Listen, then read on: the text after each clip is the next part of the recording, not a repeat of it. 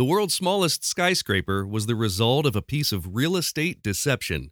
We'll talk all about it on this week's episode of The Internet Says It's True. Well, hey there, and welcome to The Internet Says It's True, where every week we learn something that sounds made up but is really true. We're still doing this, part of the WCBE podcast experience. My name is Michael Kent. This is episode 164. Welcome. And this week we're going to chat all about the world's littlest skyscraper. I got a message from a listener about our story 2 weeks ago. This was the story about Edgar Allan Poe and Cooping and how he died. I'm going to read that message to you. I'm not going to read all of it because it was very long, but it says, here we go, quote, "Any number of people could have had it in for Poe. He was a sociopathic literary imposter and a massive plagiarist, just as Thomas Dunn English, who knew him well, said he was. He wasn't the real author of The Raven, and his claim to its authorship was a brazen scam. The poem's premiere was submitted anonymously to American Review under the pseudonym Quarles by the true author, Matthew Franklin Whittier, younger brother of poet John Greenleaf Whittier." A couple things. End quote, by the way. End quote. A couple things. First off, I can't really speak to the truth of any of this because it's clear that Poe had enemies in his life, and Thomas Dunn English was one of them, a man who Poe sued and won against in a libel suit. But secondly, I was curious who this person was who sent this message. And this is what I got from their profile. This is literally what the person's profile says. Quote, "My work, beginning with the release of my documentary, In Another Life, Reincarnation in America, and my research into my own 19th century past life as Matthew Franklin Whittier, is intended to bring the subject of reincarnation to the attention of the public in such a way that it cannot so easily be dismissed or ignored." So, end quote. So this guy left a comment on my podcast about Matthew Franklin Whittier being ripped off by Poe because he believes that he was Matthew Franklin Whittier in a past life. This is amazing. This guy is going through life avenging his enemies from his past life. And I'm going to leave it there. But holy crap, that's a new one. A man just living his life, just avenging anyone who wronged him in his past life. By the way, if you want to see all that, I posted it in the Patreon, so you can see it there. Speaking of Patreon, you can become a Tizitor for as little as $1 a month and get access to all the stuff there. I am once again asking for your financial support. It's at patreon.com/Michael Kent. So Patreon, and then just my name, patreon.com/Michael Kent. And for that, you get stickers, access to, ad-free episodes, videos of me talking to guests every week, and more. So with that said, you know what time it is. Get on with it. Yes, get over it. There's a legend about the Viking Eric the Red. When he was exiled from Iceland, he ended up in Greenland, but at the time it wasn't called that. He was there with his ships and family and servants, but he wanted to entice other Norse settlers to come from Iceland to Greenland. And the legend goes that he named it Greenland so it would be enticing to the settlers, despite more than 80% of the island being covered in ice. It worked, and thousands of new settlers came to Greenland on 25 ships. Only 11 of the ships actually made it, and when the Norse settlers got there, they saw that there was no green land to farm. They got scammed. But somehow we're still able to establish a couple settlements anyway. It's really one of the first recorded cases of real estate fraud in history. Then there's the story of the man named George C. Parker. He was a famous con man who would go around selling public landmarks to his victims.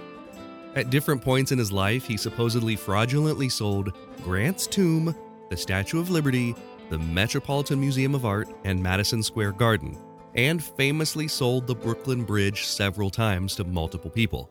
The folks thought they had bought control of the access to the bridge. At one point, someone even got arrested after trying to erect a toll booth on their newly purchased Brooklyn Bridge. And if you're wondering, yes, that is where we get the expression, "If you believe that, I've got a bridge to sell you," from George C. Parker in New York. And you've heard of a Ponzi scheme, right? Well, the original Ponzi was a con man who devised all kinds of schemes to defraud people out of their money. But one of the most famous was in 1925 when he bought a bunch of Florida swampland outside Jacksonville and sold lots to investors as prime Florida land. Investors bought the land and couldn't do anything with it.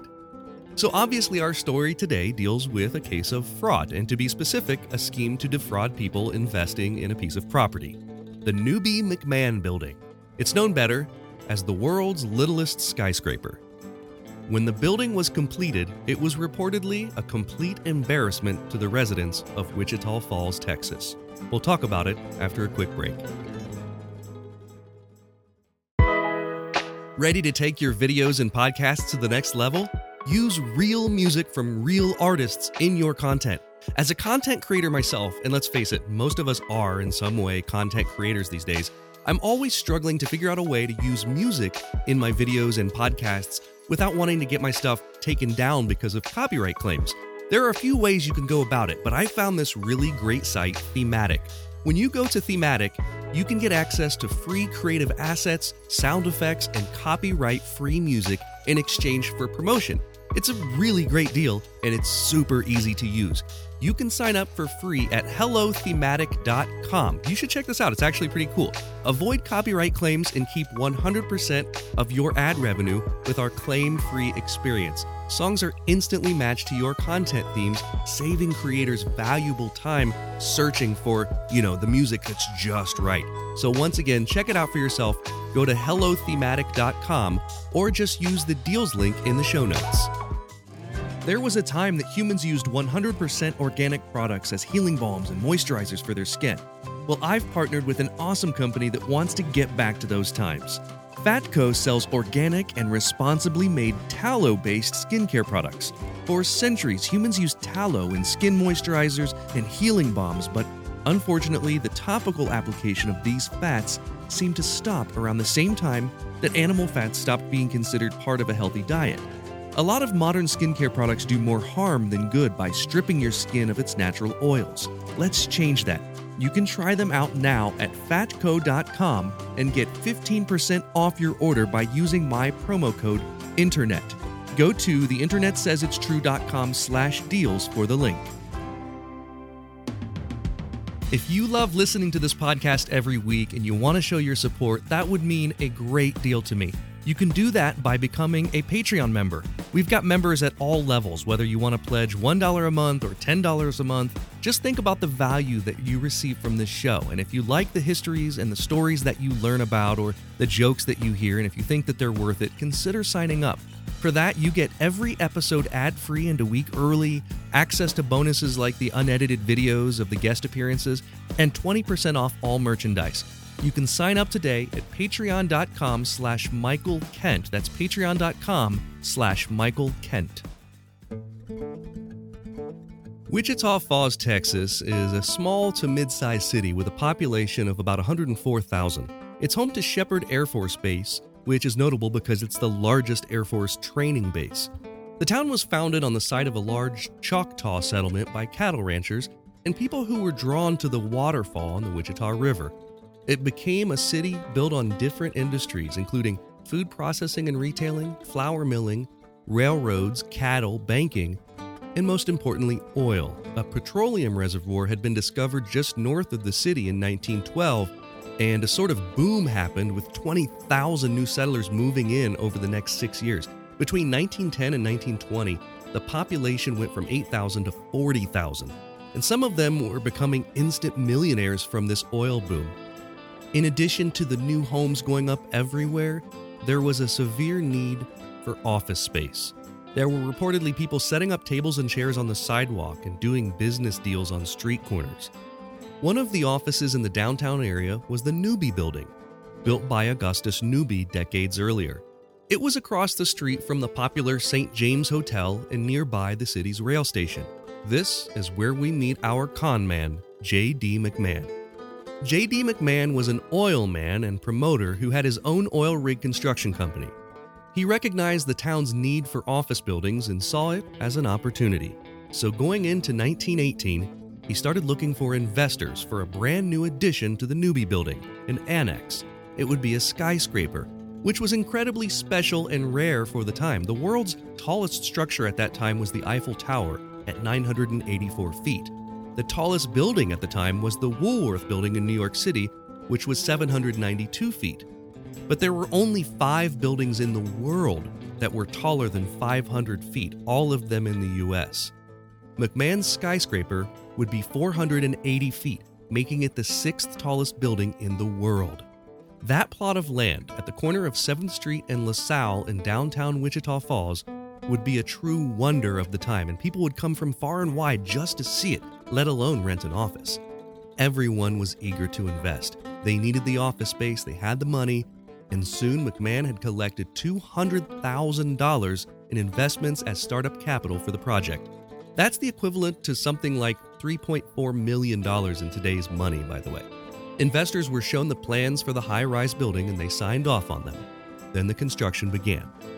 McMahon used his own construction crews and equipment to build it. It's a neoclassical-style red brick and cast stone building that looked very similar to the original plans the investors saw, with one major difference. When it was completed, the skyscraper was not 480 feet, it was 40 feet, just 4 floors. There were a few legal issues. Firstly, apparently McMahon hadn't gotten permission from the owner of the lot to even build there. But the issue that everyone was talking about were all these investors who got conned. They had given money for a skyscraper, not a small office building. Or had they? The court case revealed the con that McMahon had run. Remember how I told you the investors signed off on the building plans before giving their money? McMahon was able to show the judge that the building plans listed very clearly that the building was not to be 480 feet, but 480 inches. The lawsuits from investors began immediately. And the investors lost the case and their savings, save for a little bit of money they won back from the elevator company who had refused to build once they saw that it wouldn't fit the building. In fact, this tiny new building known as the Newby McMahon Building didn't have an elevator or stairs. The only way to get to the upper 3 floors was with a ladder. When they installed staircases inside, those staircases took up 25% of the building's interior. The bottom floor had room for just 6 desks, 1 desk for each of the 6 companies that would be the building's original tenants, but 4 of those companies moved out. Through the next decade, the building only had 2 tenants using it. Locals were embarrassed by the tiny office building, but someone from out of town took note. Robert Ripley, who had made his name with the famous Ripley's Believe It or Not publications, wrote about this debacle and called the Newby McMahon Building the world's littlest skyscraper. The name stuck. Soon after the building was erected, the Texas oil boom ended and people stopped moving to Wichita Falls. Now, the population didn't decrease, but it slowed dramatically, and there was much less need for all this office space. The Newby McMahon Building was boarded up and became vacant for years. It survived a fire, multiple tornadoes, and even survived part of its wall caving in. None of the tenants had a long stay in the run-down tiny office building. Today, the Newby McMahon Building still stands tall, 40 feet tall, in Wichita Falls. It's changed hands multiple times and has been bought and sold for much less than the money that was raised to erect it back in 1919. It's been restored as recently as 2005, and it now houses a used furniture and decor store called Hello Again. The world's littlest skyscraper is listed on the National Register of Historic Places and has been declared an official Texas historic landmark. So what happened to the con man who told people this building would be 480 feet and then kind of secretly made it 480 inches? What happened to him? Well, after he won his court case against the investors, he disappeared and was nowhere to be found. His con was a success and its legacy lives on in the form of a curious roadside oddity, the world's littlest skyscraper. The internet says it's true.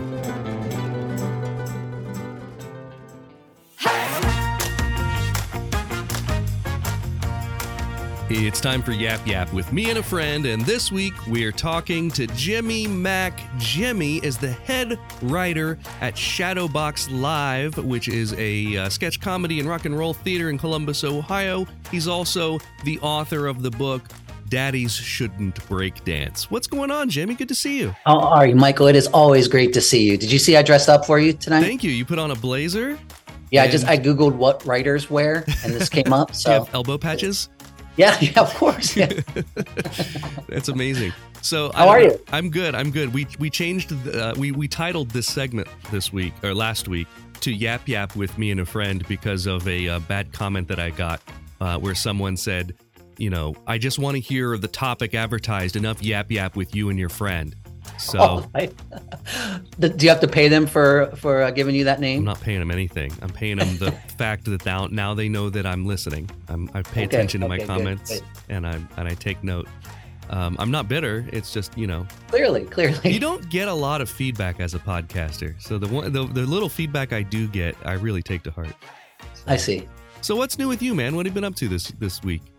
This week has been crazy. I haven't seen you since, what, July? It has, yeah, July. I went and saw your show, which was fabulous, by the way. Thank you. Me and Eric Diddleman. Yeah. So we're right now putting together our annual fundraiser. We're rehearsing for our holiday shows. We're performing a awesome Queen and Led Zeppelin tribute show. So it's busy as usual. The Queen and Led Zeppelin is called. Is that one? Is it Thunder and Lightning? Is that what? Yes, Thunder and Lightning. Thunder and Lightning. So cool. I wish I had the time to go and see that show because I've heard from multiple people that it's just awesome. Yeah, so, I have no part in it, so I can say unequivocally, it is incredible. Good. I can't say unequivocally, but I can say that it's incredible. Love it. Well, it's good to see you. Good to have you here. Now, as always, for the first question of the show, we play for a joke. So if you get it wrong, you got to tell me a joke. If you get it right, I'll tell you a joke. Here's the question. The Newby McMahon Building in Wichita Falls, Texas, is also known as what? A, the building with the most doors, B, the world's littlest skyscraper, or C, the world's first McDonald's. So those are your choices. The Newby McMahon Building, Wichita Falls, Texas. I'm going to go with A, the most doors. The building with the most doors. The answer, the world's littlest skyscraper. Believe it or not, there's no way you would know this. This is a totally obscure thing. No, I should know this, Michael. Okay, well now you do. Don't get upset. It's just a game. I'm not. None of this matters. The results are a joke. We should play for money. Then people would get really mad at me. Yeah. So this building, it's actually a really funny story of fraud. This dude sold investors on a 480-foot building in 1918. Then he built it the next year. He got a bunch of people to pay him hundreds of thousands of dollars, and when it was erected, it was 40 feet tall, and so four floors. And the investors were like, "What the hell? What's going on?" Well, it turns out on all of the documents that they signed, like the plans, when he was showing them the plans, he wrote 480 inches. And, got away with it. They all sued him, and he won in court because he was able to show the judge that these people signed off on 480 inches, and it worked. So that's a real Spinal Tap move. It really is. 18-inch Stonehenge. Right. Yeah. So the guy got away with it, and you owe me a joke. Okay. Well, this is one of my favorites. It's a Bob Newhart joke. He says, I don't like country music, but I would never denigrate people who do. And if you do like country music, denigrate means put down. Love it. I like that a lot. You'll notice that as you're watching the Zoom window that it's laggy. Don't worry about that. That's just a thing that's happening with my computer right now with Zoom. Our audio is fine. So we're going to just keep going. Now, I did find a joke that I wanted to tell this week, and I'm going to tell it anyway, even though you got that wrong. The joke just made me laugh when I read it. So one day there was a man named Don. He was walking on top of a fence, and he slipped.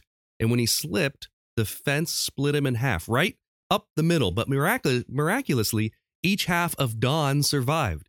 Each half got up, started hopping away, and essentially started living separate lives. The left half, more prone to rational thought, spent most of its time in libraries, got an accounting gig, and the right half was more creative, picked up painting and taught pottery at the local community college. On top of the spectacle of a man split in half, the townsfolk couldn't believe how rarely they saw both halves of Don at the same place. Nobody could think of a time when they saw both halves of Don in the same time in the same place. So one day, half a man walks into a bar. The left half of Don, always punctual, walked into the local watering hole precisely at 8 p.m. He ordered a shot of whiskey, which the bartender poured for him. At 8:01, The right half of Don wandered in, sat down, asked for a beer, and nodded to his other half, which nodded back. As the bartender poured him the beer, the left half of Don took his shot, left just enough money to cover the bill. He left precisely at 8:02. The bartender was astounded. He was the first person to see the two halves interact since the incident. As it dawned on him how rare this was, the bartender exclaimed a little louder than he wanted to, "Hold Don here just for 1 minute."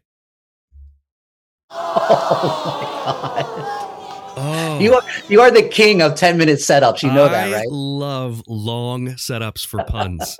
And I had never heard this one. I thought I heard them all. You know, it's a knick-knack, patty black, give the frog a loan, and super calloused, fragile mystic, hexed by halitosis, top of the ninth, bases loaded. I know all of the long pun jokes I had never seen. Well, hold on here for just 1 minute. So I was super excited to see that today. That's great. And you almost threw me for a loop because you had the bartender say it dawned on him. So I was like, oh, here's the punchline. But oh, you just kept going.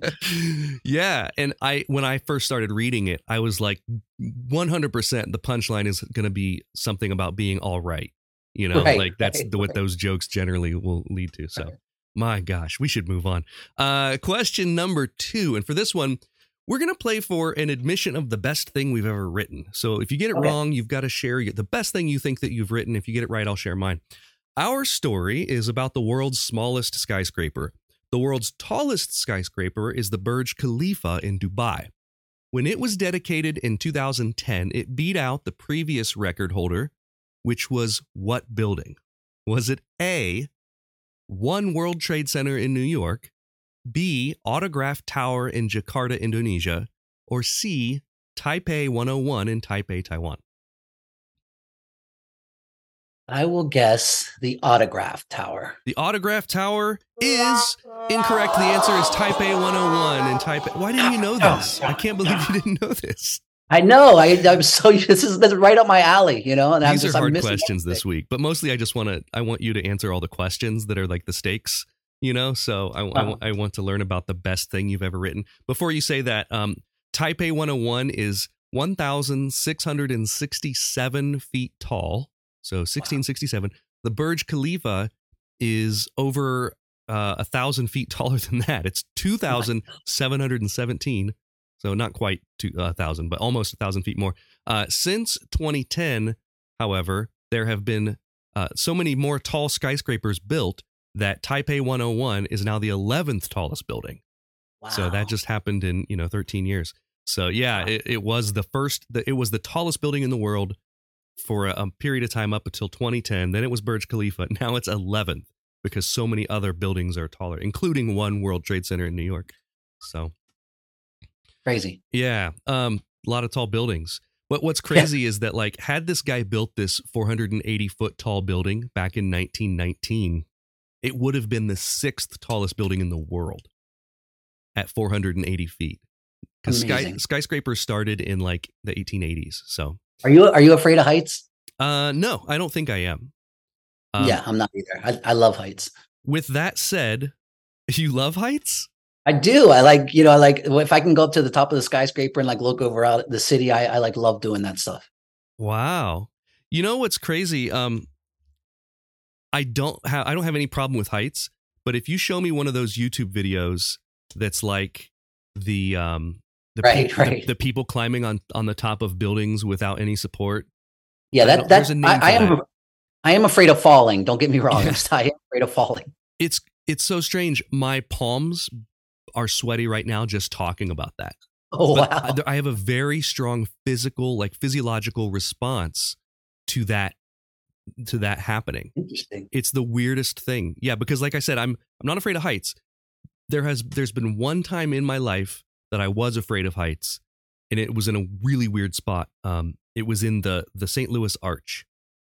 So the St. Louis Arch. Yeah, I've been up there. Yeah, you get in this tiny little egg elevator. Yes, little thing. like Mork from Ork egg that you get into. It was built for people from the 1800s, and like your knees are touching, and you get up there, and that part I was fine with. But when we got up there, the platform that you stand on, it's totally enclosed. There's kids running around. But when you get to the edges of it, and it's probably 50 feet wide or long, 50 feet long from side to side. When you get to the edges of it, you can start to feel the the arch of it. You know what I mean? Like, you can start to feel where, and that's the part that freaked me out, even though there's no way, there's a wall there. Like, you can't go anywhere. But that was the part that freaked me out, because I felt like I was going to slide down the arch or something. So that was a little weird. All right. So you're over two, because these are hard questions this week. And I'm glad that you're a good sport about it, because they're not getting any easier.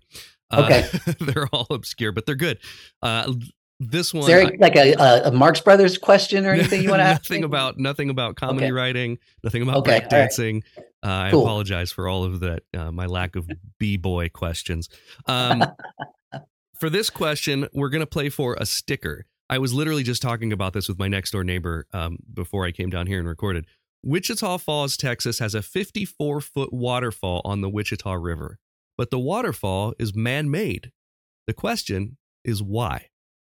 Was it A, because the original waterfall got destroyed in a flood, B, because the original waterfall ran dry, or C, there were never any waterfalls in Wichita Falls? Ooh, C sounds like the really wrong answer. So I'm going to go with C, because it probably is the really wrong answer. The answer, the original waterfall got destroyed in a flood. I almost went there, and then I was like, the other one sounded too absurd, so I had to go with it. Yeah, here's the sad part. Wichita Falls was founded in 1876, and the flood that destroyed the falls was in 1886. So the falls in Wichita Falls were only there for 10 years. Oh, man. Yeah. I mean, it was in the name, for God's sake. Yeah, so a flood came through, destroyed the falls. I think the falls were actually on the Wichita River. So, and then for 100 years, there were visitors coming to want to visit Wichita Falls and see the falls, but then there was never any falls. So they're like, we need to do this. We need to build something. So they built a fake 54-foot high waterfall next to the river, and it empties into the river. So it's not in the river itself. It's next to the river. It circulates 3,500 gallons per minute. So it's a pretty big deal. 54-foot high waterfall with different tiers of stone. But yeah, that's great. It would be pretty funny if they built one because there were never any waterfalls. It would be the same story, right? It'd be 100 years of people coming where are the falls? Exactly.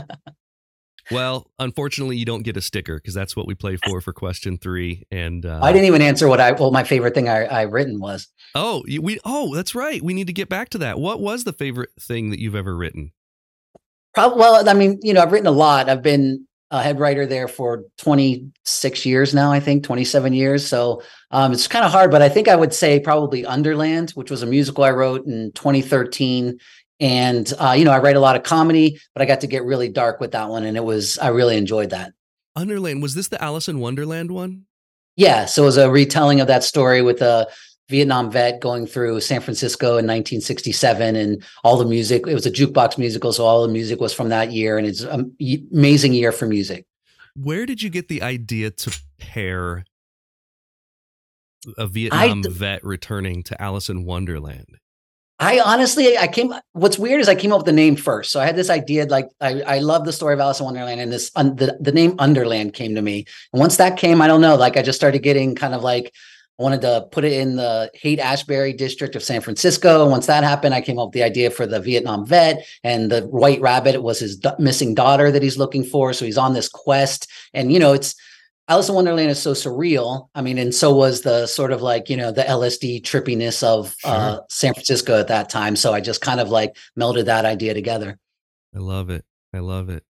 Were you maybe you and Lydia were having dinner one night and your mouths were full and you're saying Alice in Wonderland, but you're like Alice in Wonderland. And then she was like, did you say Underland?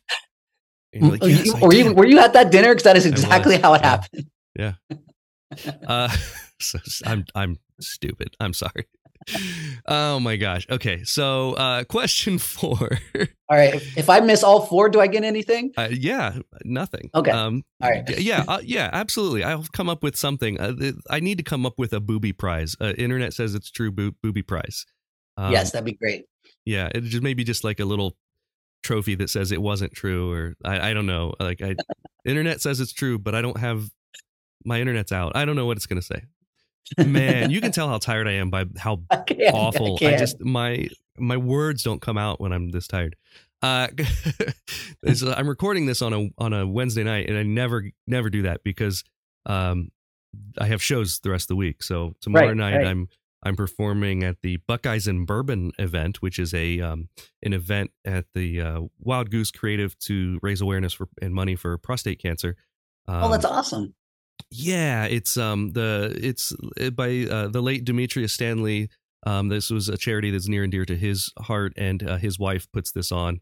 And they saw me perform, last year, and so the kid asked me to come and perform. So shows Thursday, Friday night I'm doing a thing, and then Saturday I got to fly to Houston, and it's nuts this week.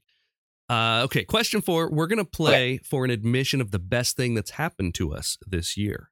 So whatever that may be. Wichita Falls is home to the Hotter Than Hell 100. Hotter Than Hell 100. Which one of these describes what that is? Is it A, a bike race, B, a chili cook-off, or C, a sweat lodge? I'm going to go with chili cook-off. The answer, believe it or not, Jimmy, it's a bike race. You got all 4 right. God. These are so hard this week. I'm so sorry. I feel bad. For bringing you on here and then just slapping you with these questions. But I love it. I'm a glutton for punishment. It's fine. Yeah. So Wichita Falls is the home of this annual Hotter Than Hell 100. It's known as the largest single day century bicycle ride in the United States. One of the largest bike races in the world. It started as a way for the city to celebrate its centennial, but then the race takes place over a whole weekend in August. So Texas in August. They have a 10K, 25-mile, 50-mile, 100K, 75-mile, and 100-mile bike race. Amazing. Yeah. Can you imagine going? It brings in 13,000 people to do this race.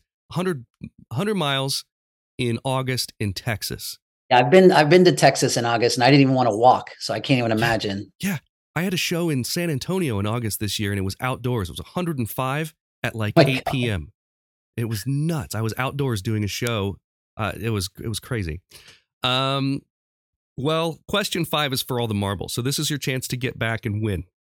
Okay. If you get this one right, we'll just call it 5 for 5. And okay. We'll forget that you didn't. We're just gonna lie. Okay, got it. We're gonna tell people it's 480 feet when it was really 480 inches.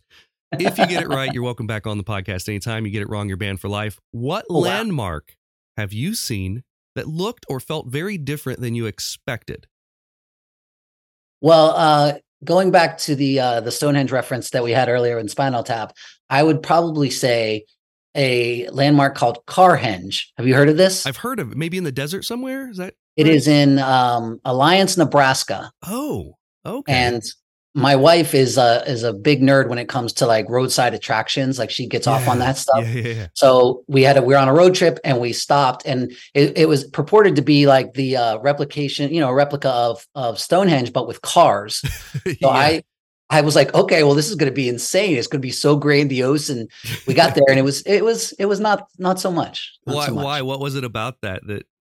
It was still funny, but it was basically the cars were just painted kind of a dull gray, and it was just it was like Spinal Tap. It was just 1-2 cars and then another car on top of it. So it wasn't big or anything. It was just upright cars, around every once in a while. It was, and that was about it. That's pretty great, and that's a correct answer. Yes. For me, I was thinking about this question today, and I might keep this question for a while because I really even though this is a story about a sort of landmark and a roadside attraction, this Newby McMahon tiny skyscraper is still there, and people go and see it. But for me, what really struck me as, I grew up watching the Rose Bowl on TV and the Rose Bowl parade. Uh-huh. And then when I went to Pasadena for the first time, downtown Pasadena, there's, I think it's a library or a museum or something that they pass at this big brown building that you see on TV that they put the big Rose logo on, and it's so much smaller than I expected it to look. That was just a shock to me. I got there and I was I feel like I've seen this on TV my whole life, and it's tiny. And then the Grand Canyon was the opposite. The Grand Canyon, I got there and I couldn't express, I couldn't understand how big it was. It was same. It just, I couldn't make it work in my head. And I spent the whole time taking photos of it. And I got some great photos, but none of them do it justice. No, none of them. I agree. I feel like I haven't really seen the Grand Canyon. Next time I go back, I decided I'm not going to, bring my camera at all. I'm just going to look at it. He's going to take mental pictures. Yeah, I think that's the best way, because there are probably better landscape photographers than me that I could buy their art if I want to. And meanwhile, I was missing it. So, but I do remember looking at it and being like, I don't comprehend the size of this. I don't understand when it starts and stops. It's just everywhere. So I definitely want to go back sometime. Well, you got that one right, which means that you went 5 for 5, which is incredible. I don't know how you did it. For those of you just tuning in, Jimmy just aced the quiz. I'm just that good. Yeah, which you did it. We normally play congratulations that when people ace it. So tell people where they can find you. Are you still tweeting? I know that you were great on Twitter, and now Twitter is just are you threading? Where are you? Where are your witticisms landing these days, other than Shadowbox Live? You can find me on Facebook, Jimmy Mak, and it's M-A-K. Mm-hmm. And other than that, you just got to come down to Shadowbox and check out the shows. Yeah, go to shadowboxlive.org. And you can, if you're ever in Central Ohio, hell, if you're ever in Ohio, it's worth the drive from anywhere, in this region to come to a show and see it. There's no place like it. It's really, really incredible. So good to see you. Let's do this again sometime soon, man. I always have a blast. Thanks so much for having me on. That's all for this week. Thank you so much to Jimmy Mak for being my guest, and thanks to you for listening. Here's the voice of the world's smallest thigh scraper. What the hell am I? Thank you for listening to The Internet Says It's True. To listen to episodes ad-free and a week early, support us on Patreon. You can do that at patreon.com/Michael Kent. If you learned something just now that you didn't already know, go to the Apple Podcast app and leave us a review with 5 stars and a few words. That helps us a ton, because that's how the algorithm works. I don't know what an algorithm is, but just do it! See you next week for a brand new episode of The Internet Says It's True! The Internet Says It's True would like to thank the Patreon subscribers whose monthly contributions help to make this show possible. Sean Brown, Joshua Endress, Dallas Ray, Bryce Swanson, Eugene Anderson, Jim and Joanne Martin, Mitch and Andrew Joseph Kemplin, and the show's official emperor, KickTrack. The show is written and produced by me, Michael Kent. The theme song is by Finite Music Forge, and all audio clips in this episode are used for education and commentary and used under Fair Use Title 17 USC Section 107. You can listen to past episodes by searching for The Internet Says It's True wherever you get your podcasts, and you can see bonus content at patreon.com/Michael Kent.